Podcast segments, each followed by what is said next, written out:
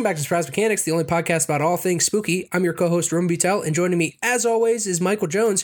Greetings, Spooky. I see you. Greetings, spooky. I see you. We got all these spooky, scary skeletons. It's not quite Halloween yet. I mean, the Halloween is October 31st, but you know what? It's always Halloween in our hearts. Michael, I'm calling this episode uh, Spooky Mechanics Preseason. So let's tell everyone what that means. Starting next week, which will be our first episode out in the month of September, for two whole months, we are changing the show to Spooky Mechanics because, as people probably know by now, you and I like scary things. And, you know, it's pretty common, I think, in like uh, general pop culture zeitgeist to focus on spooky things in October. A lot of people watch a horror movie every day, you know? Mm-hmm. But one month isn't enough for us because we're just real freaks and we're, we're ghouls and goblins. So we're going to do for two whole months talking only about horror games and movies and things of that nature to set the table for that and kind of give people a better idea of our sensibilities, today we're just going to be talking about some of our favorite horror things that maybe we recommend for each other and for the listeners. Uh, as well as uh, I thought maybe at the end we could kind of tell everyone what the rundown's going to be. Yeah, that sounds great to me. Um, I'm very excited because I love all things spooky and uh, I mean, I already said it's always Halloween in our hearts. Halloween's one of the best times of the year, so right. I I'm just very very excited to jump knee deep into all things spooky and uh, video games, movies, and everything. Let's go. And this was kind of a personal tradition I started myself a couple years back, where I I deemed uh, September just the start of spooky season, and I would play horror games for two months. But uh, I took it one step further this year, and I decided straight up, autumn is a state of mind, and August is autumn now. So, both as preparation for this, as well as just my own uh, decision, I have now been playing spooky games in all of autumn or August, which is autumn. And I know people are going, but what about the weather? Look, I can't control the weather, all right? And besides, none of us can. Get used to hot autumns, folks. August is autumn now. Yeah, that unapparent summer air in the early fall. As long as Raytheon's around, we're gonna have hot autumns, you know? Yeah, we're gonna not not only will it be um like what hot boy summer, hot girl summer, it's also gonna be hot autumn summer. So Yeah. There the you go. The ocean is on fire summer. oh boy. One last thing I want to clarify. When I said that today we're going to be talking about some of our favorites, I, th- I guess there is technically a little bit of an asterisk on that because we are did not choose things that we would be talking about in the episodes, as well as speaking for myself. I did leave a couple things off my list for future uh, spooky mechanics things. Um, but on that note, uh, Michael, what do you have to talk about, or how many things? I want. How many things do you want to talk about today? Well, I wrote down a list uh, and I just kind of went through my libraries and picked the things that stood out most to me that, again, we're not talking about ahead of, uh, you know, there are things here that will not be on the list that will be talked about in the future, but just kind of like some movies, some games. Specifically, um, I'm going back to some old games from the 90s for the horror uh, gaming approach and then just some classic films from uh, beloved directors. Uh, John Carpenter is a favorite horror film director of mine, and well, gosh, you, you, know, there's a few films on this list that, even though we're not talking about all of them, um, there are a few that just really stand out to me. I have four things I want to talk about. Two of them are books, so I thought I could kind of combine those into one, and then I have a movie and a game. Uh, so, would you like me to go first, or do you want to go first? I'll let you take the reign. Okay. one thing I did also want to mention is uh, as much as I like horror, I will be the first to admit that I have quite a few blind spots in the like uh, uh, pantheon, I guess, of horror literature and, and movies and things of that nature. Uh, you know, things of that nature. uh, and so there's like a lot of stuff I still have not seen. And it was because I, you know, maybe this could be part of it too. We can talk about why we like horror or when we realized it. And for me, I wouldn't have said I was like a horror fan probably until college, but I always liked being scared. Like I loved going to haunted houses in middle school and high school around Halloween time. Uh, I remember watching Buffy the Vampire Slayer and Angel with my family when, and at the time I was in like the first grade. And that's obviously not super scary, but when you're, you know, seven or six, it's it's pretty frightening. But because of that, because of like not seeking out horror actively, like uh, like Friday the Thirteenth, just a pull one out of thin air. That's like a franchise I'm not overly familiar with. Uh, they're I don't know if you saw Michael. They're adding Hellraiser to Dead by Daylight. Yes, they are. Uh, which, quick side note, James and I actually played the player test build last night, so we got a few rounds in against uh, the Cenobite, Oh, which cool. was kind of fun. It's kind of fun. Uh, it has a, a whole new approach. It'll be very interesting. So when that goes live, uh, we'll we'll probably get to experience it together. I saw it talks. It does talk. It also has a box, a puzzle box. You you, you have Cool. to play with the puzzle box and solve it. It's it's, it's neat. And, and that's another one. I've never seen a single Hellraiser movie. so Oh wow, yeah, yeah. There's there's a lot of those, but only a few of them. I think you really probably need to see if you're a horror fan. Right. And I've, I've never seen a single one. So there's a lot of stuff like that that I feel like I should come clean on. Uh, and, and look, I never said I was a horror expert or anything, just that I like the stuff. How about you? When did you, I don't know, realize you liked it? Have you always liked it? I think there's a part of me that's always liked it. Um, like just uh, just something about the way a lot of horror films uh would be. Just, I don't know. It's interesting. Like I, I, I did see a lot as as a kid, so um, I think I was probably like 11 or 12 when I first saw Hellraiser, which is definitely not a movie for like 11 year olds. Um, it is, it is very, very like, I, I guess satanic in a way. It's got uh, a lot of um, like kind of like occult imagery to it and um, a lot of gore, like a just heaping amount of gore. Uh, so it is uh, one heck of a movie uh, if if that's what you're into. But then, I mean, there are also other things in the world of horror that aren't just gore or satanic imagery or uh, flat out jump scares. And and with that, I think um, video games in the horror genre are usually kind of hard to come by. Like I, I feel like they aren't as prevalent as you know the power fantasy that you get from video games. But gosh, when a good horror game comes along and you know not only are you invested in this experience as if it were like a movie uh, you're also in interacting with it. Um, there's just something there about like again like you said like being scared in that moment. You know it's it's kind of like riding a roller coaster as uh, i think alfred hitchcock used to say it's like you get on a roller coaster for the thrills. And you do the same thing when you go to see a horror film. Um, you, you you want that thrill. And so um, it is probably one of the most adrenaline pumping genres of of entertainment out there just because of that. And there's a lot of creativity in how you get that adrenaline pumping and it doesn't always involve blood and guts. Sometimes it's a little bit more psychological or mysterious. So um, there's just so much there in the genre to enjoy uh, from all sorts of different areas. I think the first big horror thing I was into was a night. Well, I don't even know if you call it horror, but uh, I I had a copy of A Nightmare Before Christmas, the Tim Burton film, on. VHS as a kid, and um I was told that all the other kids my age were terrified of that film, but I warped the tape from watching it so often. That's interesting because, yeah, I, I liked that movie too. And it never even like a, I, I, it never even occurred to me that people might find it scary. it's it's lightly spooky and and there are like Yeah. spooky things in it that happen but like gosh it just i found it so charming. And it probably was like the musical numbers honestly.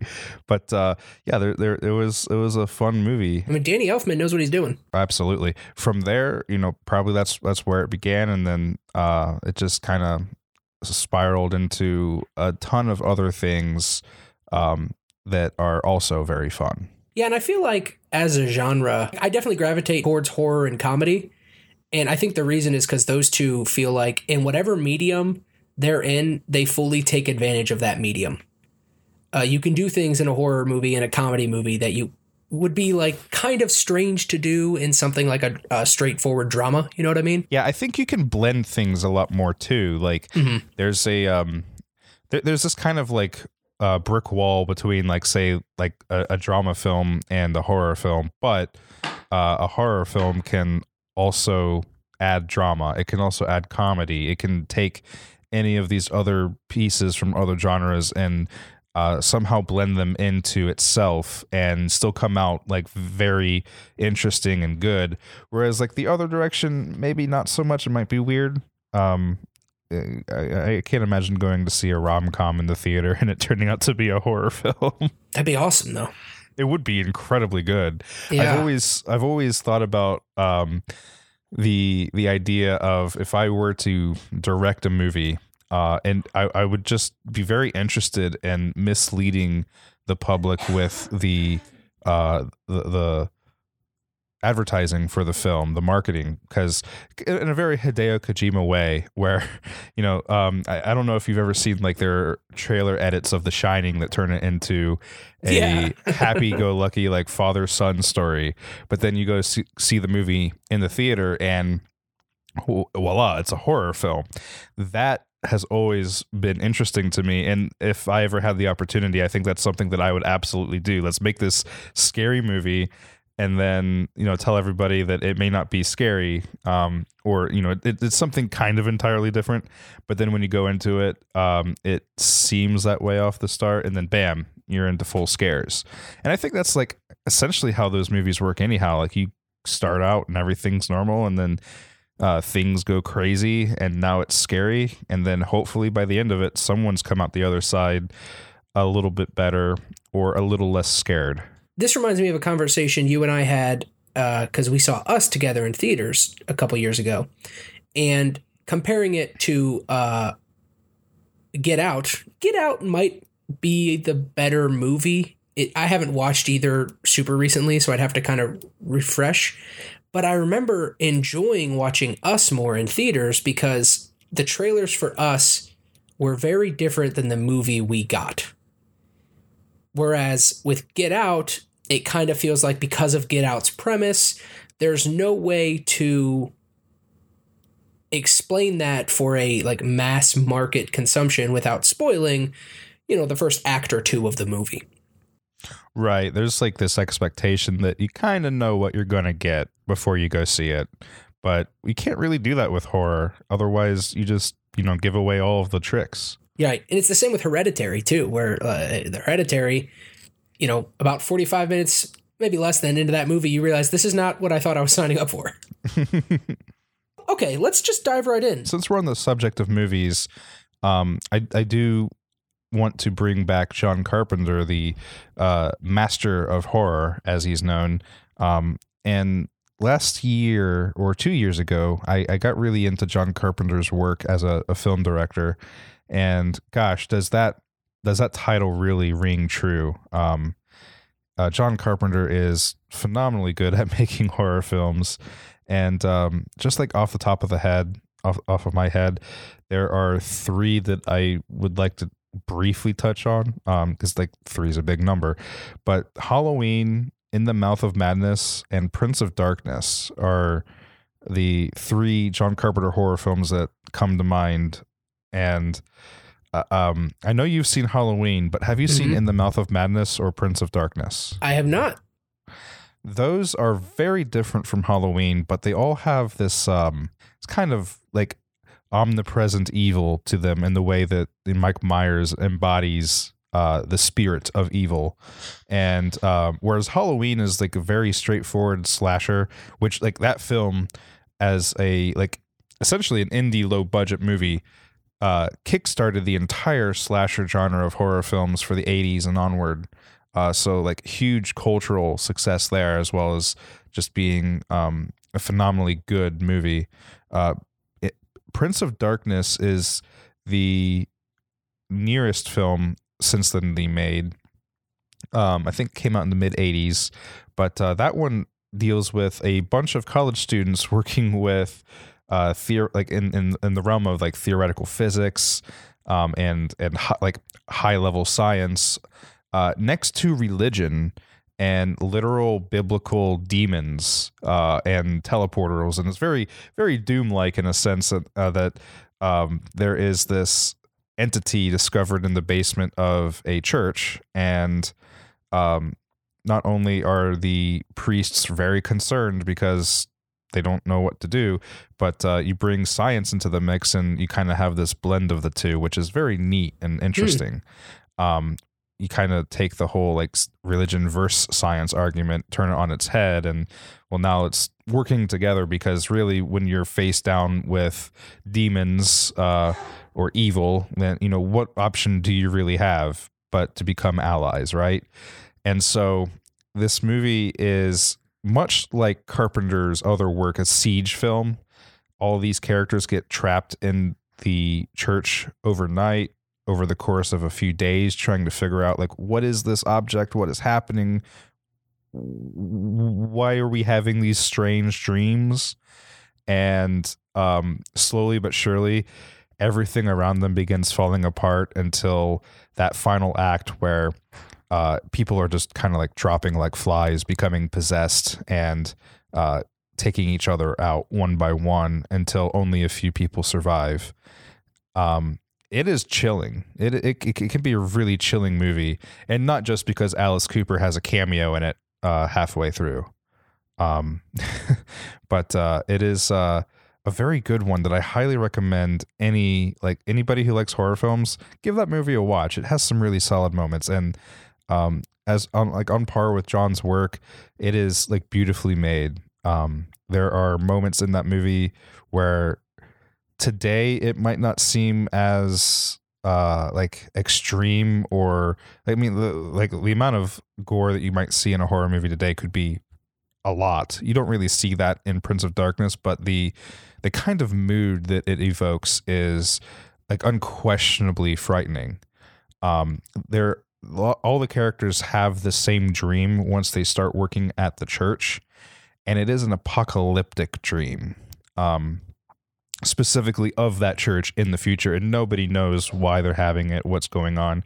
It's like a signal being sent from another dimension and then only at the end of the film do you see the full thing uh un- unfold entirely and every time the the way that the the audio is designed um the sound design with that is like this very static heavy Mhm. uh like uh dreadful drone music along with um I think it's actually a voiceover of John himself uh repeating this this phrase uh to warn people who are watching saying that this is this is real this is from the future we are transmitting this image to your mind as you dream and you see this figure exit the church just floating and you're like wow that every every single time it sends chills down my spine because like it just like imagine that like you and your friends are like out camping or something and you all have the same dream and it's an apocalyptic dream and it just feels like weirdly real.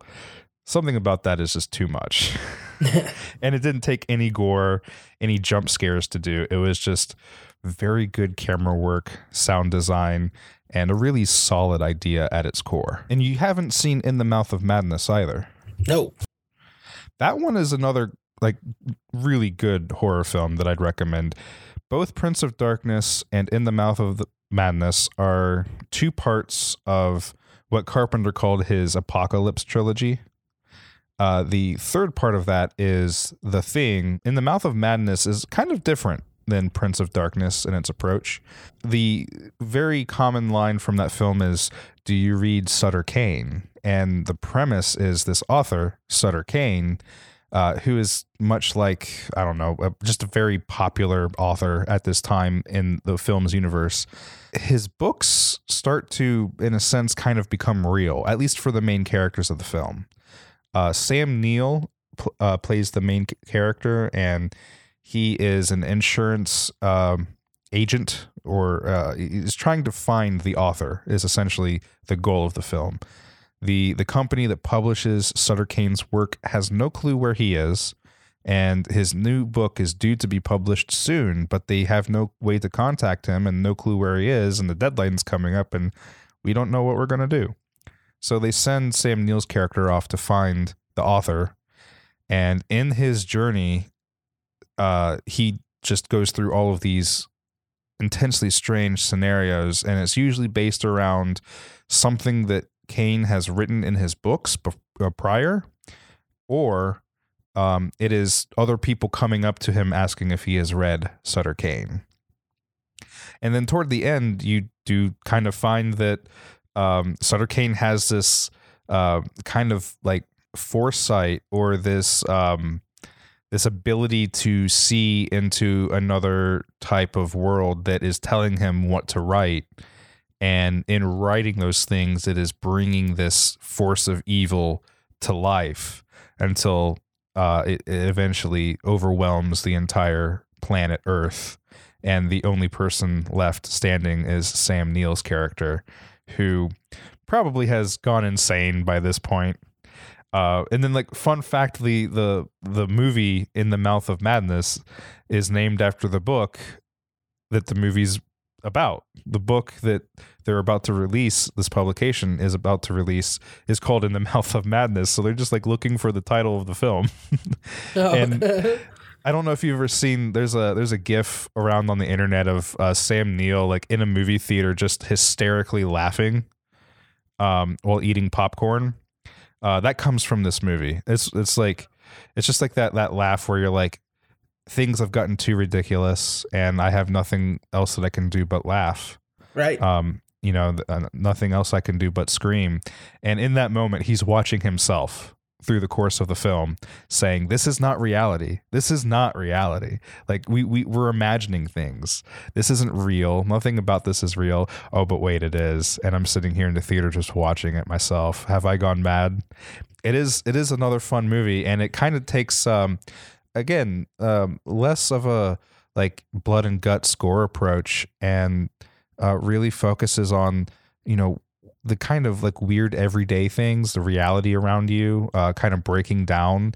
And in that sense, there's like that a psychological horror element. John Carpenter kicked off the slasher genre of horror films with Halloween and Mike Myers, and that movie is it, it is just like a a huge monument in the genre. It is one of the most famous and popular parts of the genre. Um, but then moving on, of course, he did like Christine, the Stephen King adaptation, um, and other horror films, but they all tend to kind of go in different explorations of what the genre is and could be. And we see that in Prince of Darkness and in The Mouth of Madness. There's, you know, it has its moments where there might be, you know, some really solid practical effects for for gore, but uh, at its core, they're really about getting under your skin, just finding ways to make you uncomfortable, and then really like hammering that in once it gets under your skin.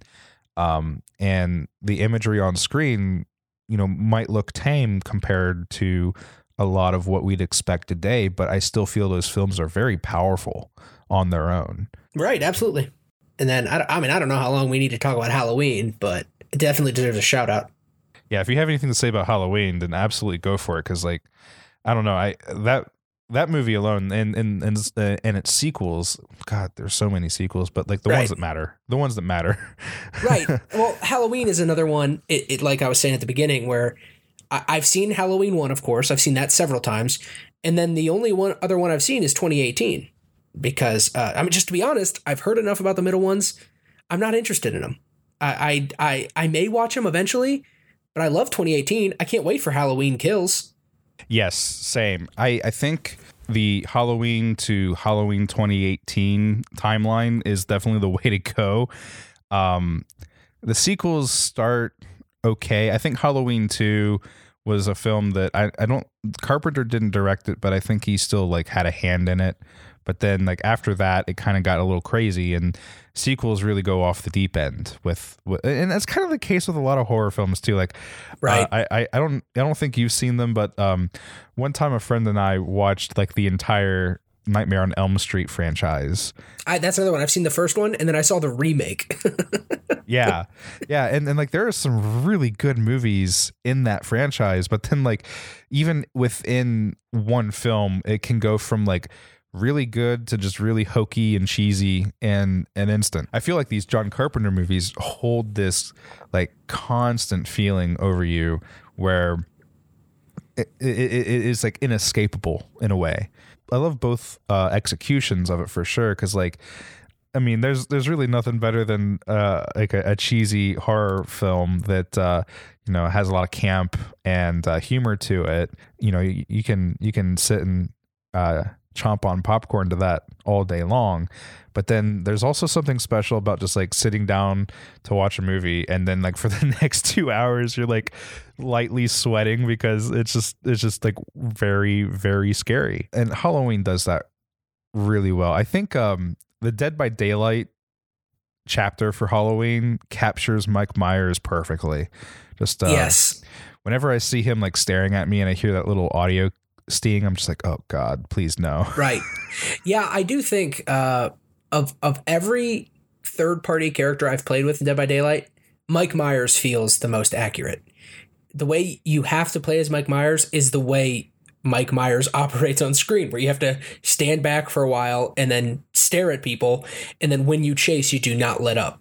Yeah, Mike is like one of the interesting characters in horror too, because I think it, it goes a little bit against the the idea that you don't show the monster, right? You you kind of wait until later in in the film to reveal the, the you know the big evil that's uh, afflicting everybody. And I mean that was like a big deal with Jaws, right? You you went to see Jaws and you didn't see the shark until the end of the film. Uh, you might have seen its fin or, or the aftermath of its uh, carnage, but you didn't see it until it was attacking the boat. And in Halloween, you see Mike Myers all over the place. And that is, I think, I mean, each film has their, you know, individual needs. As you know, Jaws needed to be hidden by the water.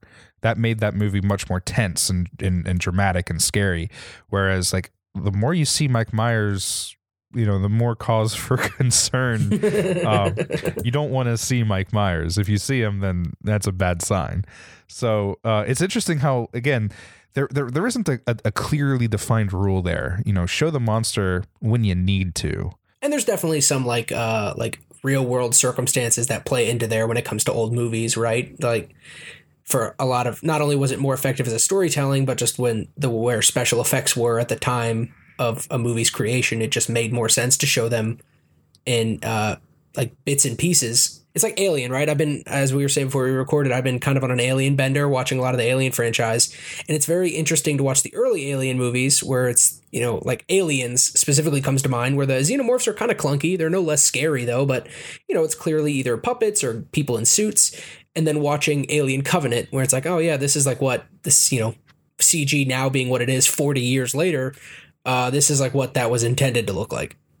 Which is interesting too, because you think about uh, all the the classic like moments where you saw like little snippets of a monster, and then you finally got that like that big reveal. I think of uh, CG, which can be used like very effectively and masterfully uh, executed, but um, there's definitely like room to just kind of like give it all away at the beginning, right? Um, but the like the way that the alien moves now with CG is just so uh like again it's, it's very alien um but uh it, it's so much more involved but uh I almost wonder if in some cases the CG would make you miss out on a lot of the subtleties of the original films had that technology been available, right?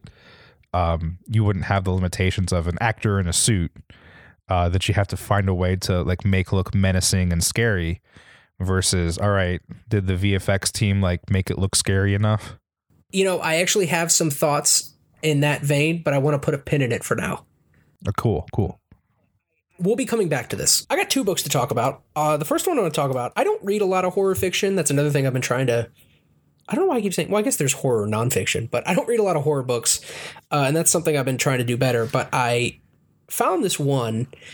It's called "Let's Go Play at the Addamses." Have you heard of this? I have not. So it's by a man named Mendal Johnson. That was a, a pen name. Uh, this is the only book he ever wrote before he passed. And I found this book online a few years ago.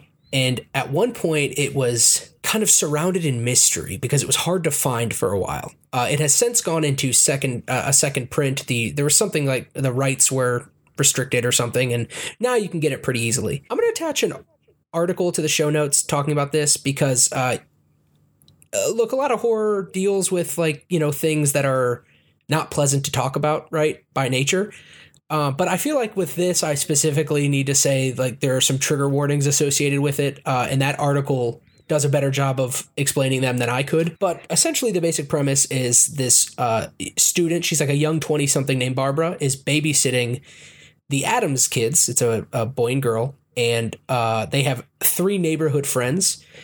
And one day she wakes up and they have uh, tied her to a bed.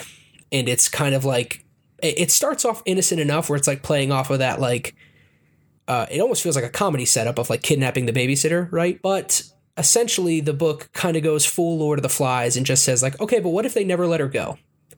Like, what if the they just basically seized uh, power, and uh, and and that's kind of what it is for them because this book came out in the seventies. The children call themselves the Freedom Five, and it's worth noting that it really does feel like the two Adams children don't seem to understand like what exactly is going on up to a point whereas the the neighbor kids who two of them are older like the the oldest of these children is like only 5 years younger than Barbara. She uh, she's 17 uh, they they full well know what they're doing. There are parts of this book that I don't know how best to phrase it, but frankly, they just you could tell it's written by a man.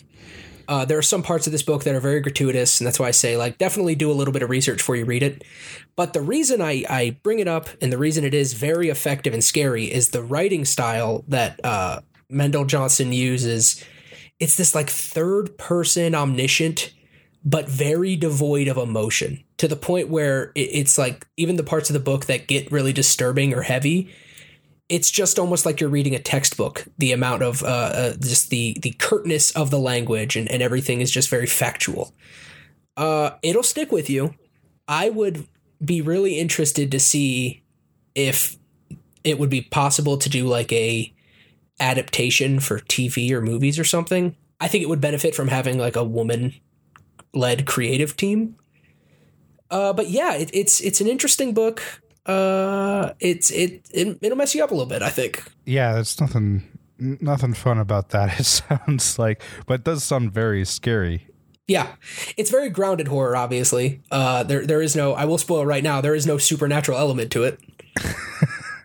it reminds me. There's an episode of the X Files called Home where um, a, there, there's a, a family of people who essentially live off grid and are surviving on their own on this farmland, but uh, their mother is um, tied underneath the bed. But it's not like a, a, forceful kidnapping thing. It's it's something else. But it just it gave me that image, and I wonder like that that episode is like terrifying and, and brutal to watch.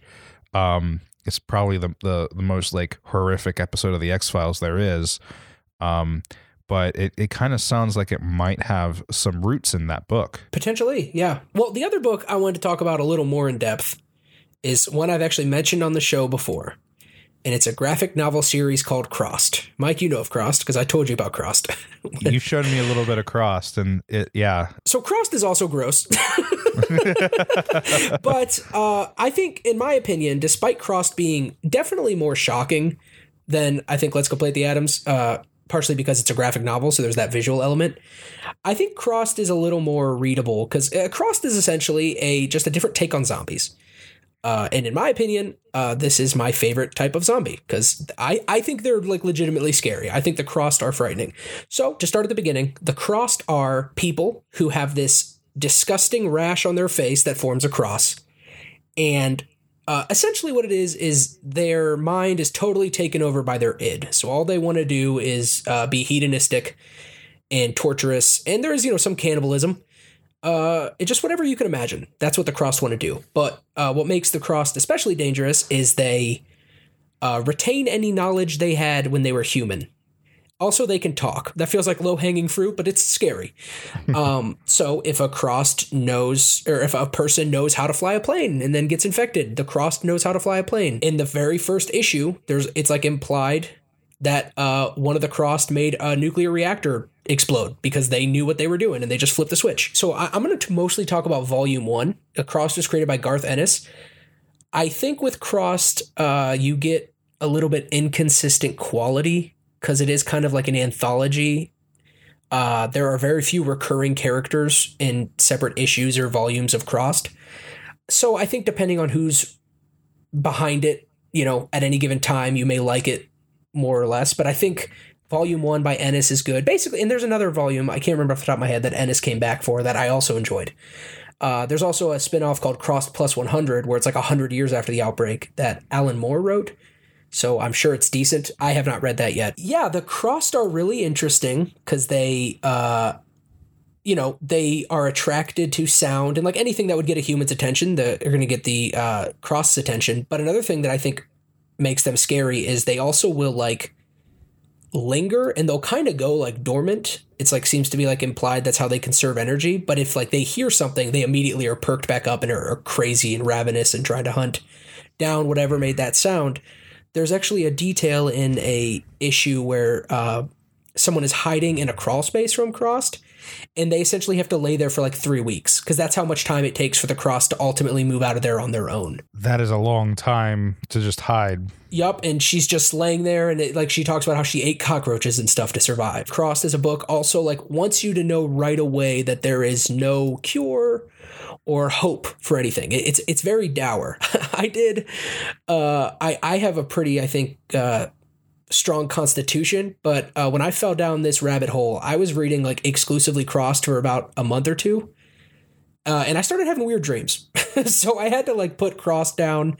Uh, it it will stick with you, but I think if you are looking for a a new zombie thing, or just a, a, different take on zombies, Crossed could be the book for you. It's probably like it, it- it's kind of like the biggest like twist on zombies that I've seen that you've shared with me because I mean there, there's a lot of things that try to do zombies in different ways, but Crossed is really like it, it just kind of like seems like there's a switch in the brain the brain that like whatever it is flipped it and now everybody is just ravenous even if they're like essentially still themselves. There's no like big mutations from what I saw. It's just like a lot of people just doing the most base eh, urges and impulses for the worst possible things. So in that case, like it's not like a rage virus. It's not like a main man-made virus like Resident Evil or, or something that turns people into monsters. It's just like something that brings out the monster within. Yeah, and and that's the thing about the cross too. The only way to really you, you know, they can be outsmarted relatively easily because they just don't have like the focus to think a plan through. You know, like you could lure a crossed into a trap because it's not really thinking about that. It's just thinking about trying to get you.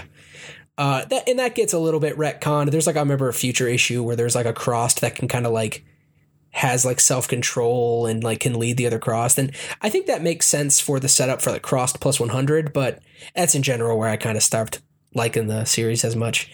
Uh, another thing that's very scary about the crossed is the way the infection is spread. Is it's just a single drop of any biological fluid.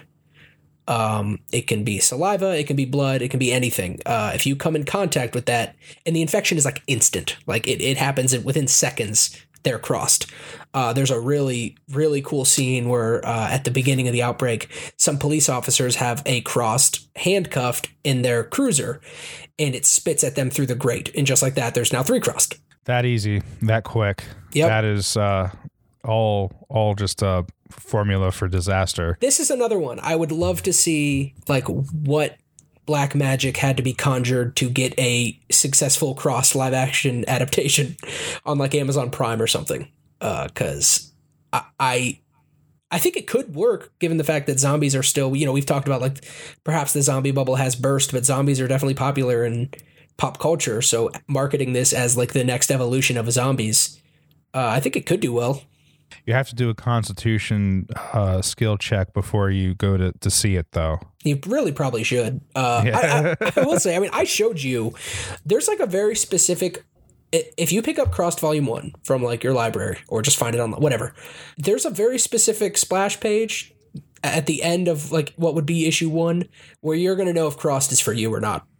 And I remember your reaction, Michael. I don't know how much it's for you, but uh, I sure enjoyed Cross, and I think if there is someone out there who uh, is looking for something like that, you might too. So I wanted to jump into a little bit of some retro stuff. I mean, I guess I've already been talking about retro stuff. I've been talking about John Carpenter movies, you know, so that I suppose counts as retro. movies from the 80s aren't quite video games from the 90s, but nonetheless, um, I, I I've recently gotten into or or gotten back into uh, some classics from the early and mid 90s uh, for video games, and specifically uh, first person shooters by a once uh, little development studio called id Software. And uh, growing up, I was very much into Doom uh, and, and Quake.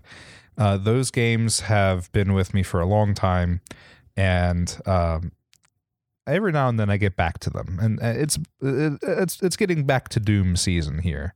So one of the things about Doom specifically is the classic, like the original Doom, still gets me sometimes. And I think that's just because, like, when I was a kid playing it, like the monster designs and like this, like, fight for survival uh, feel that the game has, a very frantic, fast paced action, um, was terrifying. Like, it was, it was like a, a solid, spooky thing to enjoy. Um, but uh, that has like carried through to today, where even when a uh, a pinky demon like comes out of the corner of my eye, I still kind of jump a little bit, like, oh, what was that? Um, and it still all looks very grotesque and uh, just just horrific. Uh, but there is nothing quite as horrifying as you know your your super science station on Mars has been uh, compromised and is being overrun by monsters. Oh wait, those aren't monsters; those are demons. Also, you're going to well, not going to. You have to uh, fight your way through hell, literally. Quite a setup there for sure. Right. Um, but uh, honestly, it's it's one that's stood the test of time. As you can see, Doom Eternal came out in 2020, and my gosh, that game is also good. And I think that one also sold very well. So Doom is definitely not a stranger to success. It was a huge hit in the 90s, and uh, it continues to be around today and doing well today. But the original Doom, I don't know if you've ever played it, Roman. Um, I have it not. had a fair share of controversy just based off of a lot of pixels. it is, I mean, gaming in the 90s, I mean, this game was essentially the one of the first big 3D games and probably the biggest first person shooter game out there um, of all time, next to Wolfenstein 3D and Quake. Uh, but uh, some of the environments are just like they just look look like they're built out of flesh. There's a whole lot of uh, satanic and de- demonic imagery and symbolism throughout. Like this is um, not only is Doom a like a horror game in a sense. Um, the fast paced action might kind of you know argue with you about that, but I still think of it as horror because you're going through these environments that are very very grotesque and chilling, but then you're also on a power fantasy, depending on what difficulty you're playing on. If you're playing on ultra violence, it might not be as power fantasy as it is uh, fight for your life survival. But like even like these pixels back in the day drew a lot of uh, eyes to controversy because like satanic symbols. This was this was a, a metal fan's wet dream uh, of a game.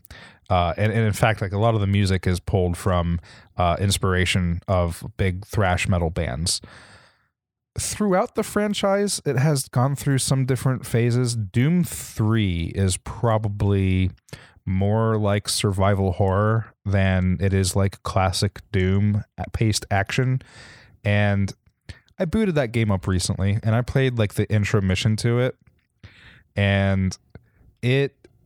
Eh, it kind of holds up. Like visually um it doesn't hold up a whole lot. The game came out in 2004 so i can't give it too much flack. But um the lighting in the game is still very good. And in doom 3 like the, the first and foremost thing is darkness. There's just darkness everywhere. You're you're in a big space station base whatever on mars. And uh, the lights go out a lot a lot and you have to pull out a flashlight to see. And there are a bunch of mods that like, you know, give you duct tape to put your flashlight on your gun in case you're a scaredy cat, but I I think I'm going to replay through Doom 3 soon to see, you know, it's been m- many many years since I've played it. Uh, but to, to see, you know, how it holds up and I, I think I have to bypass using the flashlight mod because Mhm. there is something to that idea, I think. When I was younger, I thought it was ridiculous. I have to switch between my flashlight and my gun. So if I'm like walking in a dark corridor and I see a demon, I have to turn off my light and pull out a gun to shoot it. And, you know, in that process, I kind of cannot see very well. Thinking about it today, especially from a horror perspective, um, that sounds incredibly good. Yeah, that's uh, effective for sure. And I, I can't help but to feel that the flashlight mods, and I think on the Doom 3 BFG version, the the the version that was like ported to consoles and then released as like kind of a uh, a remaster of the game for PC. I think that also includes like a, a shoulder mounted flashlight or something, which like, yeah, you're a space marine stationed on Mars. They're doing teleportation experiments. They definitely have the technology to attach a light uh, to a gun or to your suit or whatever, right?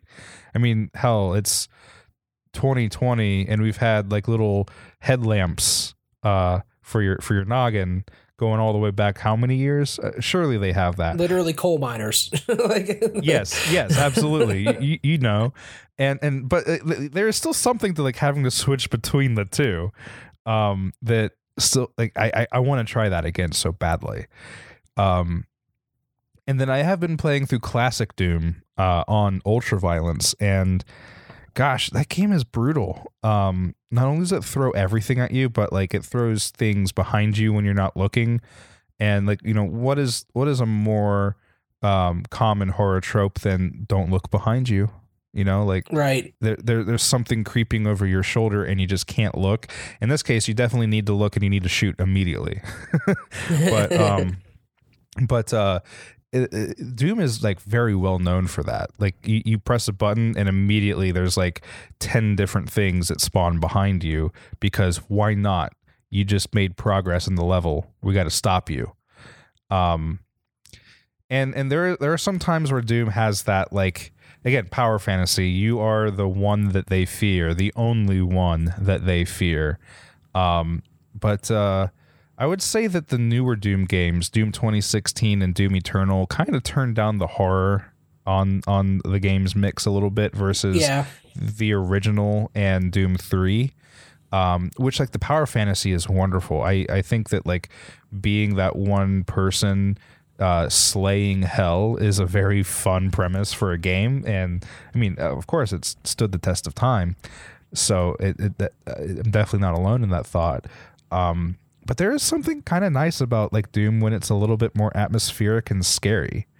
Um, and I think that's also a good opportunity to jump into id's follow up to Doom, which is called Quake. And Quake was originally going to be more of an RPG. However, in development, they ran out of time and it kind of just became a more technologically advanced Doom with a different aesthetic.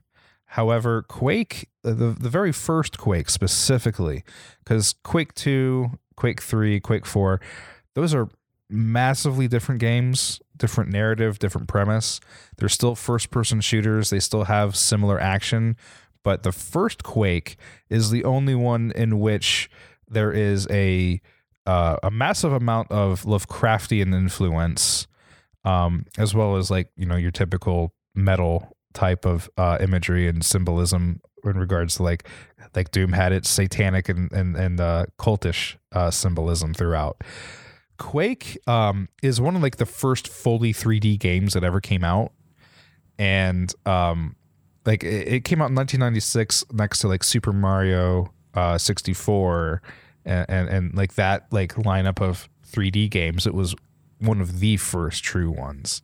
Mhm. Um, so it has that that um, very massive title to its name, but the atmosphere of the game is totally, totally like unique to it. I think Uh, there are games coming out today. I think Gloomwood is a game that's on the horizon that is kind of similar in its aesthetic to Quake, um, but it's just this very like dark and grimy uh, like castle, like dark castles, uh, large, uh, uh, massive uh, architectural marvels that are just they feel like they're uh, greasy with slime and swamp water um, and and like a lot of grays and browns which like when you think of a color palette for games and you say brown or gray kind of reminds me of like the like 2008 every video game ever. But um in, in 1996 this was like a very different aesthetic for a game. Doom is very bright and colorful. Quake is very dull and dreary and dreadful. And uh, within it you encounter a lot of uh, monster variety which uh, again lovecraftian in nature a lot of like a lot of teleportation and monsters that come in to try to stop you from like throwing lightning at you to uh, knights trying to stab you and throw fireballs at you. Uh, futuristic soldiers trying to gun you down as you jump between slip gates to try to um, stop the forces of quake. The game is also like again kind of like doom 3 um not not not as extreme but it is very dark um lighting atmospheric lighting is pretty cool. As you're traveling through all these like castles and fighting hordes of uh like monsters there's uh this um like a kind of oppressive feeling that like this universe is like just it would not there's not a whole lot of light. I don't know if there's a sun on this planet right? Um and then to top it all off the soundtrack is uh, was composed by Trent Reznor from Nine Inch Nails, and it's a whole all just ambience, ambient noise and atmosphere. Throughout the entire journey. Its feel is like you kind of have a power fantasy going on because again, it's a Doom like first person shooter, and Quake was the game that kind of set the standard for like deathmatch multiplayer and uh, like the movement, the fast paced movement of an FPS where you're jumping around, bunny hopping, and shooting things like crazy. But then when you stop to smell the roses, you realize there are no roses. This entire place is just dark and dreadful. Uh, there's nothing quite like that. And to see that there are games that are on the horizon or, or out now, like indie games out there, that kind of capturing that mood that Quake had is really nice to see because um this uh this like Lovecraftian horror uh feel for an FPS is very nice. Um I know there there have been like a few like Love Lovecraft adaptations to horror games. Like I think there's a Call of Cthulhu game, but Quake is definitely in a league of its own. It, it is a special piece of gaming history. Yeah, you know, and as much as I like funny things and as much as I do enjoy like campy horror or horror comedy, there's just something about a horror thing that feels like absolutely dreadful the entire time you're in it, but does it effectively and still tells a story that is worthwhile. I can totally understand why some people don't want to do that, but I'm a sucker. I mean, both the things I've talked about so far are like not particularly fun all the time. Yeah, and I think there's something to that too, because like I, I, I love the campiness of like the original Evil Dead films, right? And mm-hmm. and those have um, a lot of dread to them as well. But like it's a very uh, expertly crafted balance. Uh, good job, Sam Raimi um, and team. But um, like likewise, yeah, there's there's something about like that like that dread of a of a horror setting, whether it be in a game or a movie, that um is somehow appealing and why it's appealing i'm like off the top of my head right now i'm not really sure but it is. And um i mean that f- for itself is uh like the the justification for horror fiction in general right?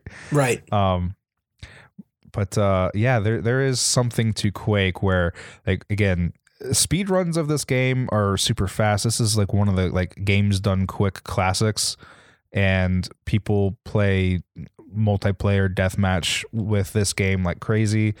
Um, this is the game that ushered in like a uh, a huge, huge amount of uh, uh, FPS tropes to the point where if you're playing a game that is a 3D first person shooter, it probably has some Quake code hidden somewhere in the engine or some remnants of Quake code. It's that like that like omnipresent as a game. Though um gosh, it, it once you like break away the gaminess of it because there isn't a whole lot of story. It is just visuals. And you just stop and look at those visuals. You look at the monsters and their idle animations.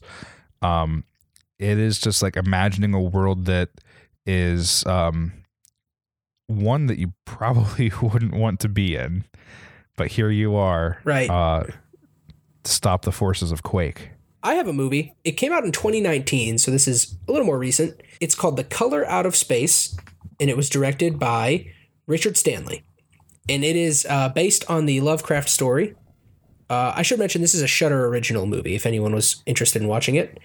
Uh, and The Color Out of Space is about a uh, essentially a space virus that infects this family and drives them mad, among other things. And this movie has everything. It has really striking visuals. It has amazing performances. Uh, Nicolas Cage, uh, he's an all timer. You know, I don't think that's news to anyone.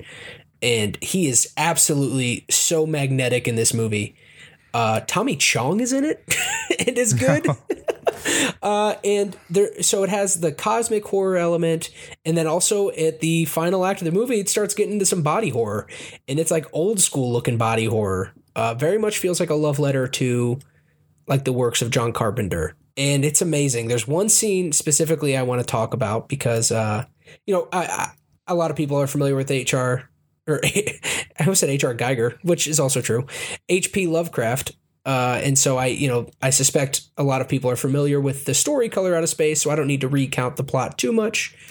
But there's this one scene in particular when the essentially the family starts being driven to madness a news crew is out to interview the family about something that is happening on their farm. And Nicolas Cage is watching the broadcast later that night and he sees himself rambling and just like it's it's the first time the characters in the movie as well as us the viewers have actually had some space between the way the family is acting and the norm to kind of go like, oh, like there, this is not right. Something is off here. But Nick Cage's reaction is, oh, they made me look like an idiot. uh, it's just incredible. I watched it. Uh, it might have just been last year for my like Halloween marathon, and uh, it really stuck with me and quickly became one of my favorite horror movies. So, Color Out of Space, uh, 2019. It's on Shudder. Highly recommend it. I have it on my watch list right now, and and it's just waiting. Um, along with many many other movies that I, I still need to catch up on. That that one sounds fun. I, I didn't I did not know Nicolas Cage was in it until now, as well as um, wait, who's Tommy Chong. Tommy Chong? Yeah. Oh my god. Yeah, and um, Nicolas Cage also has another movie on uh, is in another movie I should say on Shudder called Mandy that I've heard nothing but universal acclaim for. I still have not seen that one. I plan to watch it this Halloween season. You should uh, definitely have like a, a 2022 Summer of Cage. Uh, you know, we just watch a bunch Oh, of Nicolas Cage Get stuff, in the right? cage. I like that. Yeah, Maybe I'll wait to watch Mandy Cage season. till we get in the cage. Go through all of Cage's work. Um, I, I'm super into this idea. That's amazing. It's a good idea. It's a great idea. Um, so I think the last game I want to talk about is another old one, um, but it's not as it's not '90s old. And again, it, it goes back to id Software. I've just been on an id Software kick, and this is one that I haven't played in a long time, but I really want to play again. Uh, it's called Return to Castle Wolfenstein, and on its face, it's not exactly a horror game, um, but it kind of is. The premise is like all Wolfenstein games. It's World War II. You are a United States soldier named BJ Blazkowicz, and there's a castle called Wolfenstein, and there are Nazis that you you got to shoot because that's what you do. Um, however, this game takes a bit of a turn. Prior to this game, I mean, you really only had Wolf 3D. It- that was it, and so you know, Doom and Quake had come and gone. This game is built off of uh, the the uh, a, a more modern version of Quake, although this game came out in something like 2001, I think. So you know, take that for what it is. However, um, the story of this game, this narrative, starts out pretty standard. You know, uh, World War II uh, Nazi shooting type fare. However, it quickly diverts toward uh, the kind of experiments and occult uh, interests that the Nazis were looking into during late World War II. So, as this uh, lone United States soldier, you are fighting against the Nazis, and then oh, they just awoke a crypt of zombies, or uh, you know, like some kind of otherworldly monsters that you have to also fight.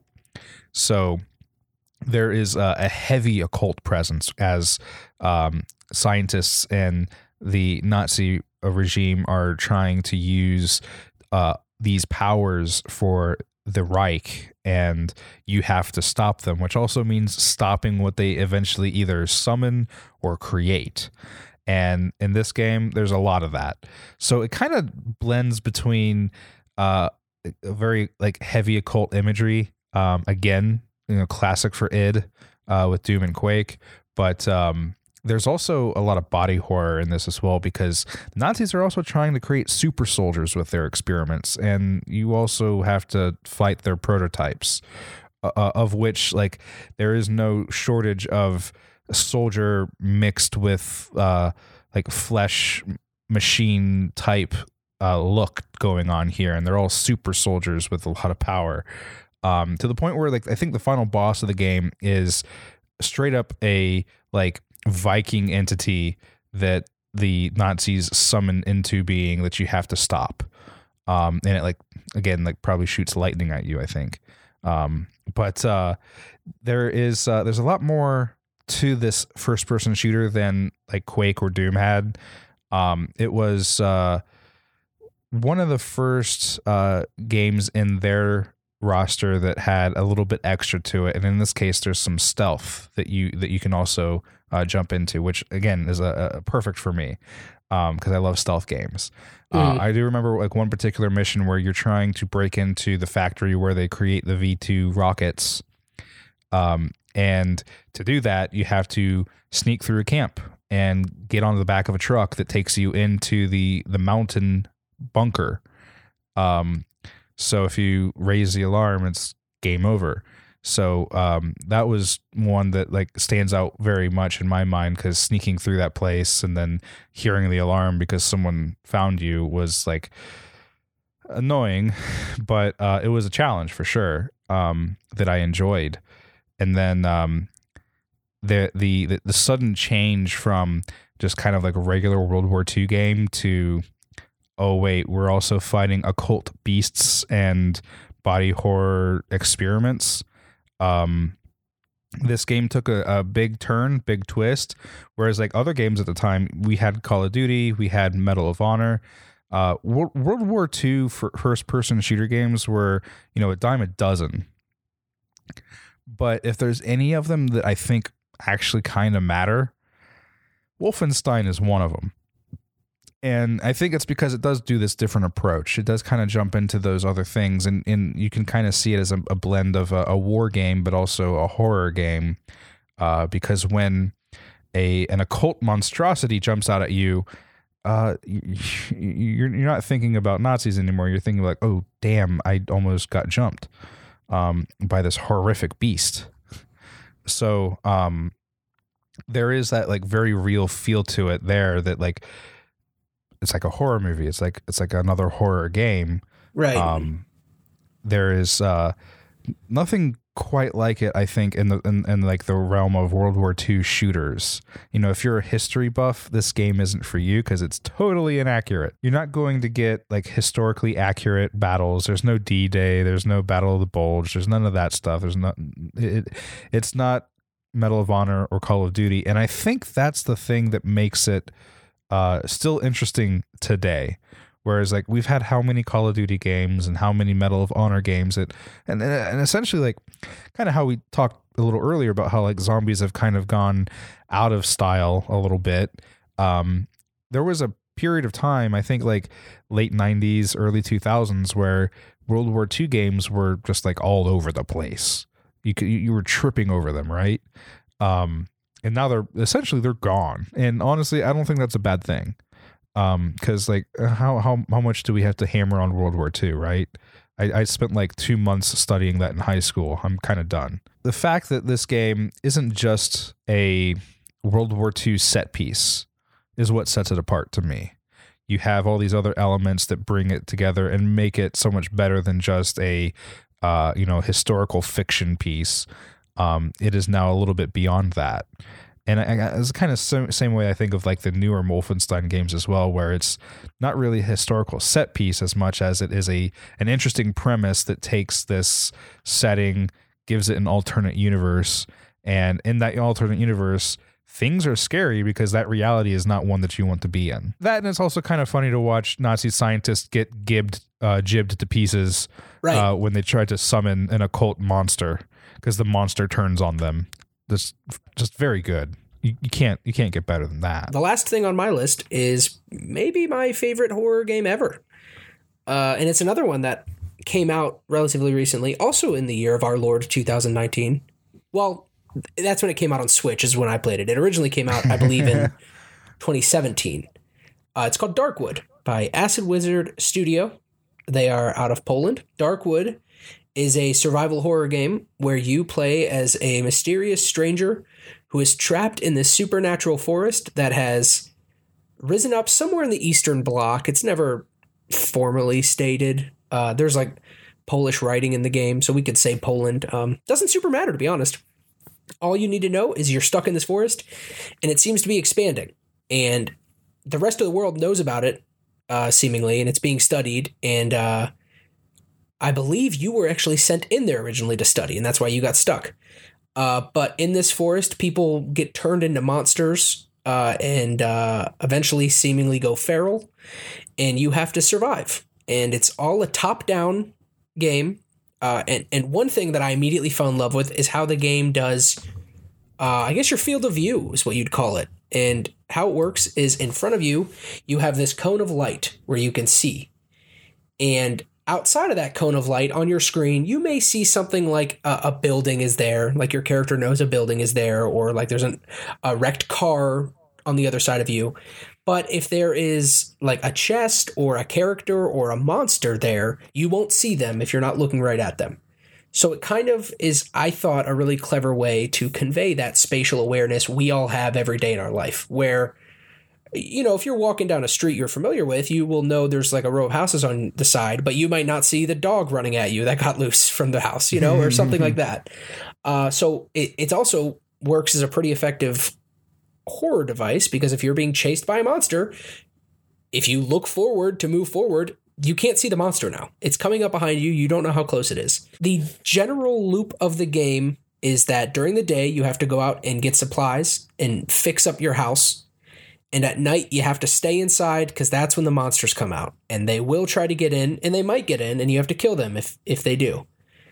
Uh, I don't know if I mentioned this or not. Uh, the map is procedurally generated, so every time you play, you could have slightly different. And the game is basically broken up into two acts with, with a short prologue and, and epilogue.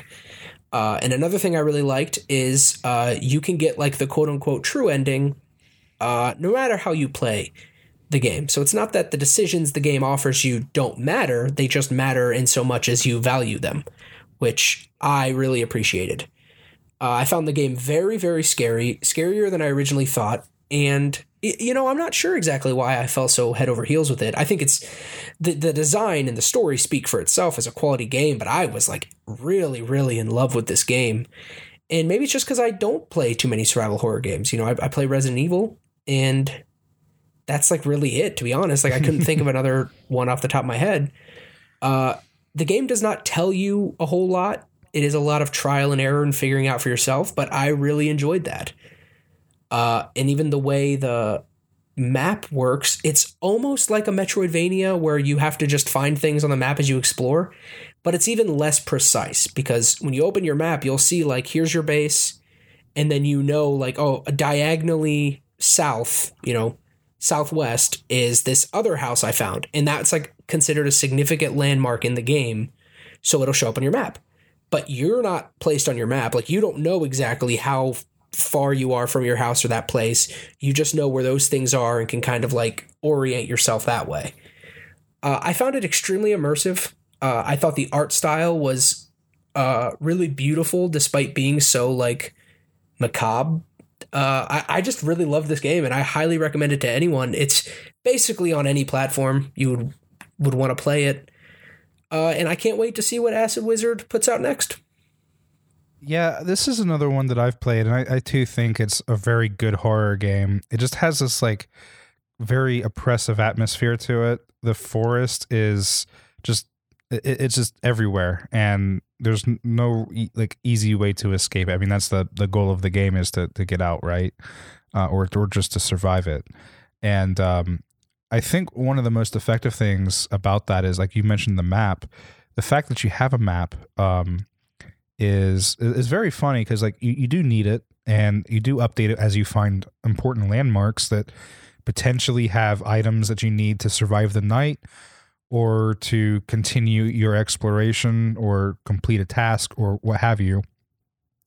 However, not being able to see where you are on the map, you know that again like your your home base or your your shelter is like to the northeast in a, in, in, in that direction but there might be obstacles in that way that you know you have to take the long way or you have to avoid monsters but not knowing where you are i think really really defines that sense that this forest is expanding and you're you're kind of inside this this um ecosystem that is very oppressive and growing at a large rate that uh, you cannot escape from and as you continue to explore, you kind of become more familiar with the land around you.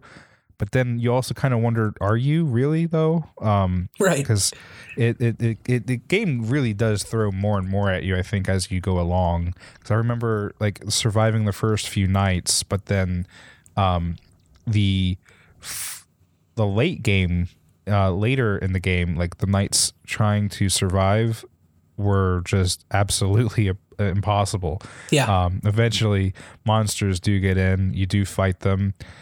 Fighting is a little clunky, but by design, like you're just a person. You know, you right. don't necessarily have combat training, and uh, you don't really have a lot of means at your disposal. So, uh, it, it's not the kind of game that relies on you know giving you a power fantasy because it just you, you, don't always have that uh, ability to fall back on being able to just you know punch a thing really well or shoot right. a thing really well.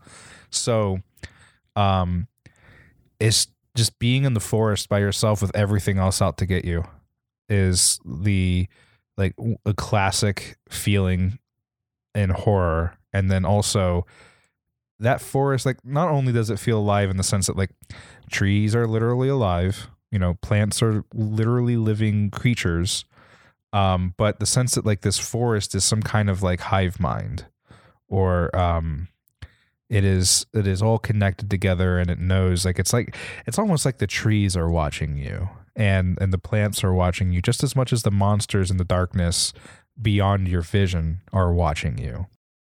You're right. You do. There is like a sense of you're like not alone the whole time you play the game. That's just like totally oppressive. Right. Oh yeah and then along with that too, the uh, the the the view that you have, your perception as your character, because it is two dimensional top down. Um, however, I, I, I, I, I totally agree with you that that uh, perception that you have, where you can see, uh, you have a field of vision that you can see very clearly within, and like again, you have a sense of object permanence. If you, if there's a wrecked car or a tractor that you walk past, you know it's there but you don't know if there's something hiding behind it. Right. And you cannot be certain until you check. It's a very Schrodinger's cat approach to, uh, you know, is there something there or not?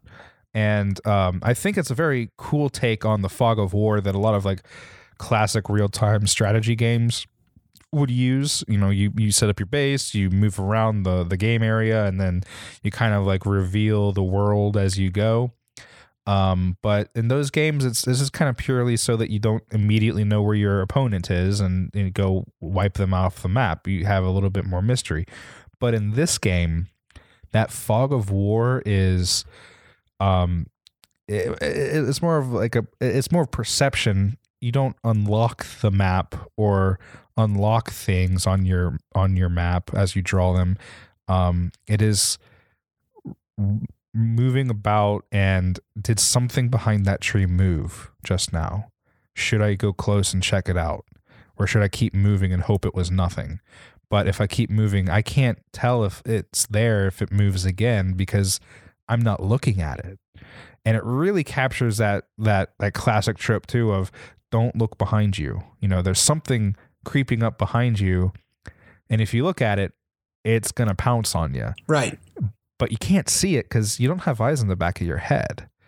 Uh, and I think that is one of the, the most beautiful things about that game is that that cone of vision. Yeah, uh, the two more things I just want to praise this game for, and then we can move on. Are uh, like I mentioned, the basic gameplay loop is you you want to go out during the day and you want to be in at night, and if you are out at night, you are going to have a bad time almost immediately. Yeah. Uh, but the game does not give you a device to tell the time. uh, you Unless have you to buy kind it. of figure it out. Yeah, the only way to get it is to buy it from the uh, trader who does not come every day. Also, it you're not going to be able to afford it probably the first time you meet them.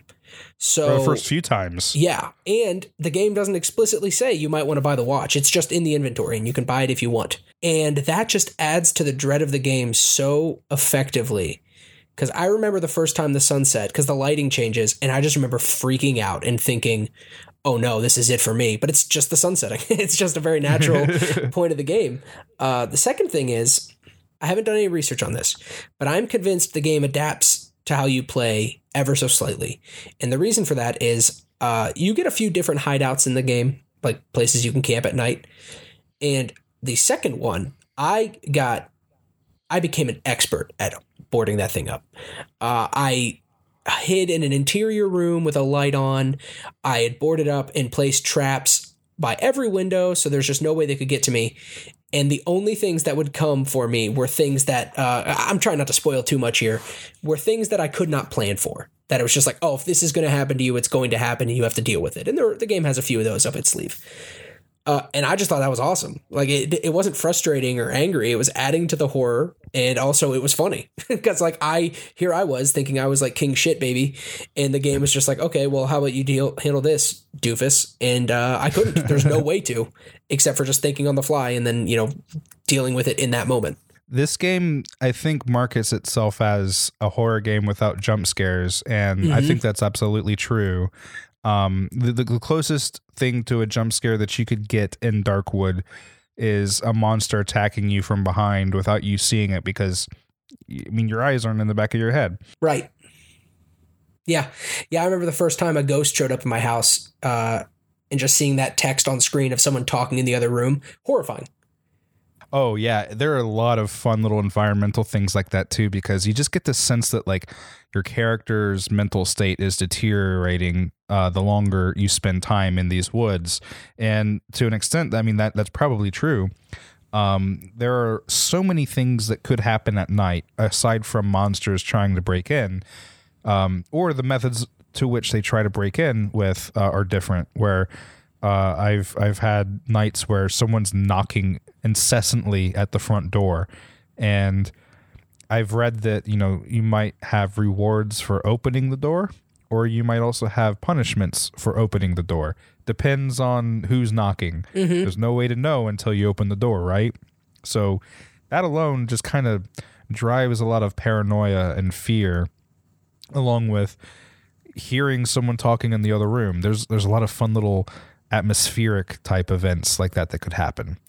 And then yeah, the, the subtle shift in, in in the the lighting during the day is very nice. Uh, just a very beautiful art design with um, the way that uh, you in the you can kind of clearly see what time of day it is, but it's very easy to lose track of that because it moves fast enough that you know you, you you're you're wandering around the woods trying to scrounge for resources, and then once the sky gets a little bit more uh, warmth and in the color of the light, you can tell that the sun is beginning to set.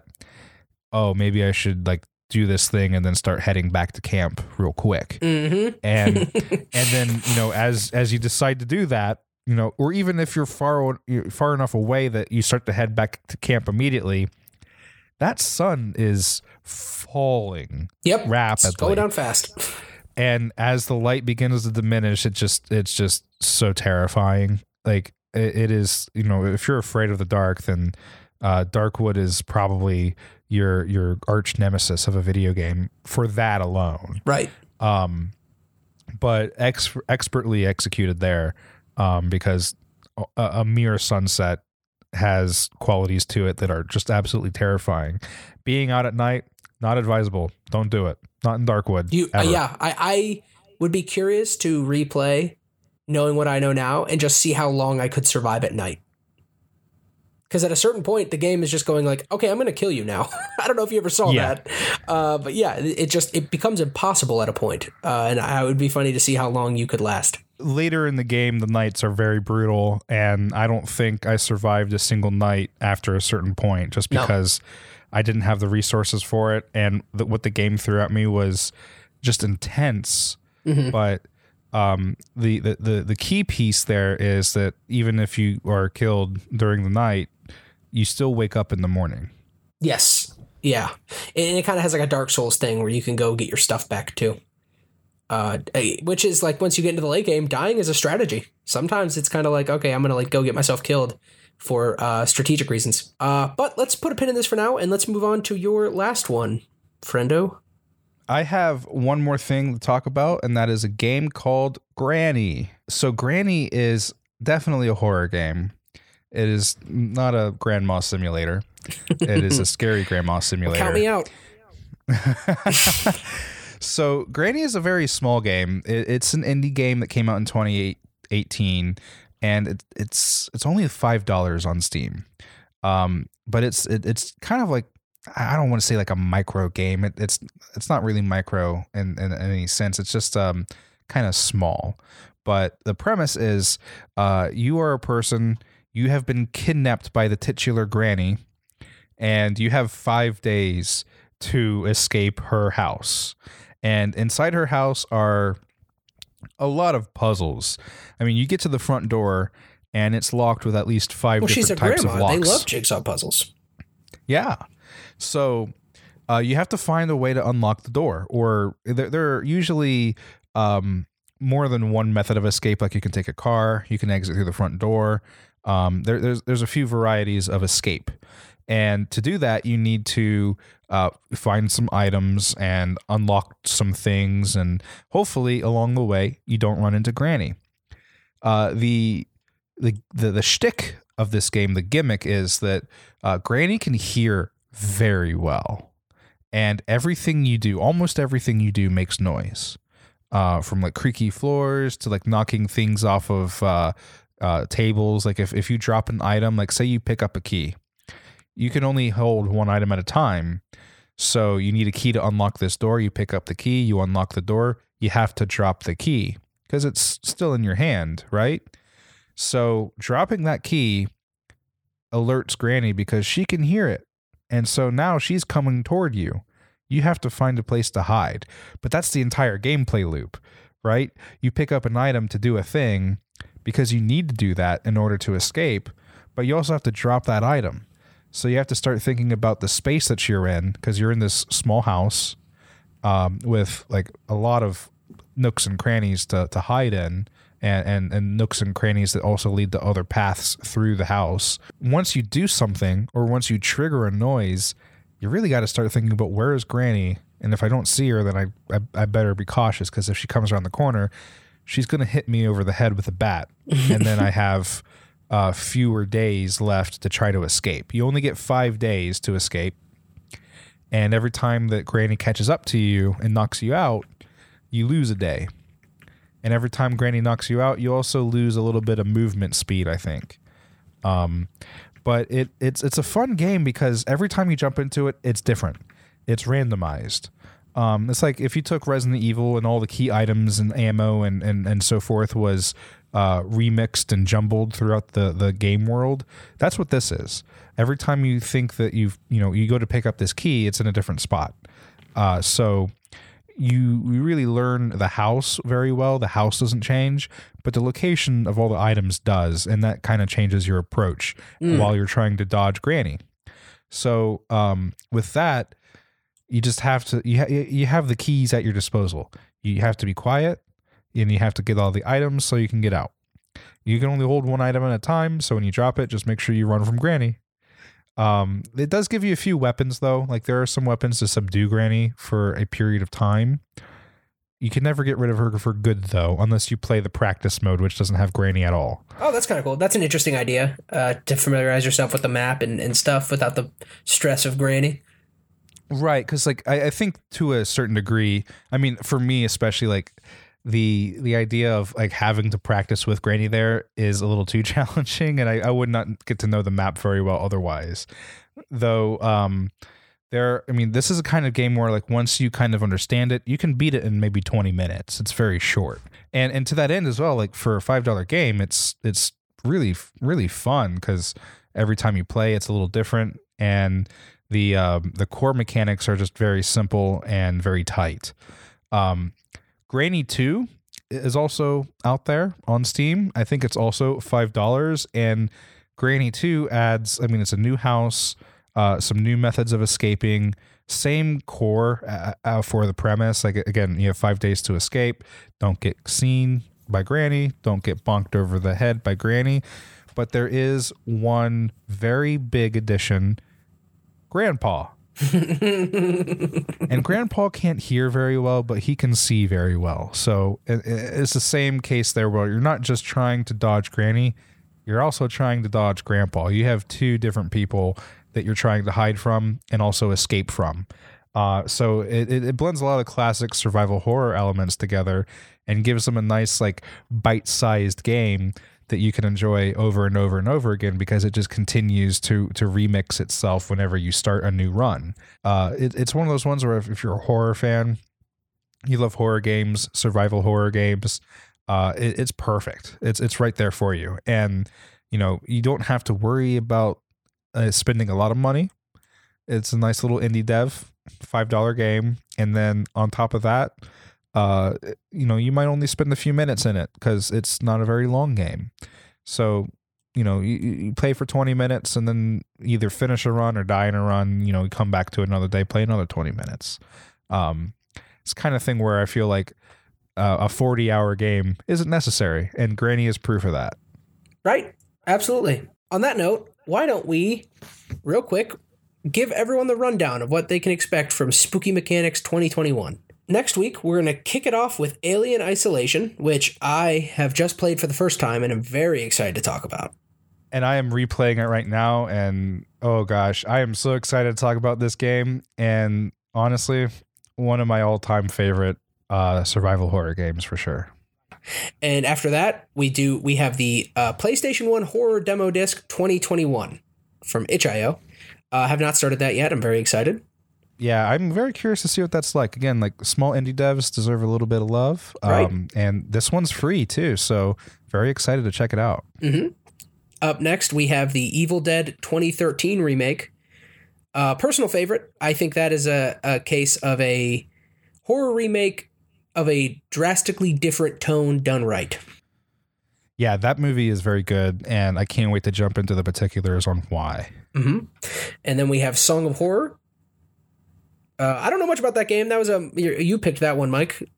Yeah, this Song of Horror is a uh, a survival horror game in the vein of old school Resident Evil and Silent Hill with fixed camera angles and mm-hmm. perspectives, uh, but with modern 3D graphics. And honestly, I, have seen a few streamers play it, but I didn't really like watch. It was kind of like an on in the background, so a lot of it will be fresh to me. I don't really know what the story's about or or what it's going to be about necessarily, but I'm excited to jump into it because it's a fresh uh, survival horror with fixed uh, camera angles, and I, have been thinking about like how cool would that be in 2020, 2021 for a little bit. So I, I'm I'm excited to play it for the first time. Mm-hmm. And then after that, we have the Blair Witch game, which I've heard pretty decent things about. So I'm actually kind of excited to uh, get into that one. Yeah, me too. And after Blair Witch, we have Metroid Dread, which, uh, admittedly, we don't really know how scary that one's going to be.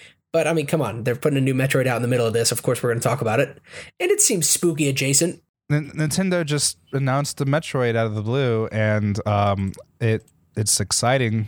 You can't can't pass that up. Right. It's kind of exciting too. Like looking at this on the list now, like that's on the radar.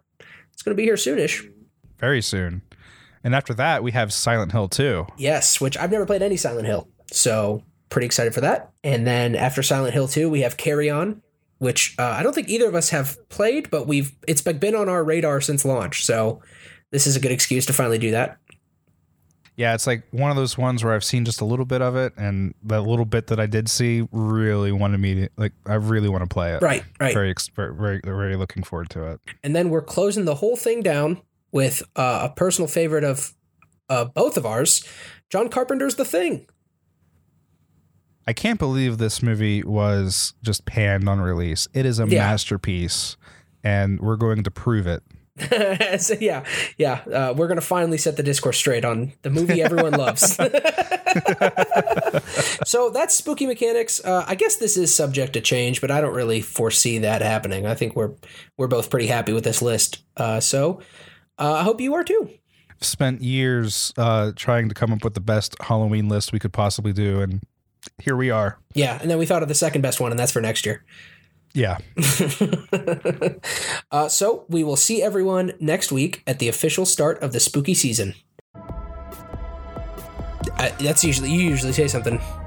Oh, I, I was trying to think of a, a spooky thing to say, but I couldn't, and therefore I spooked myself. Oh, well, it happens to the best of us, I guess.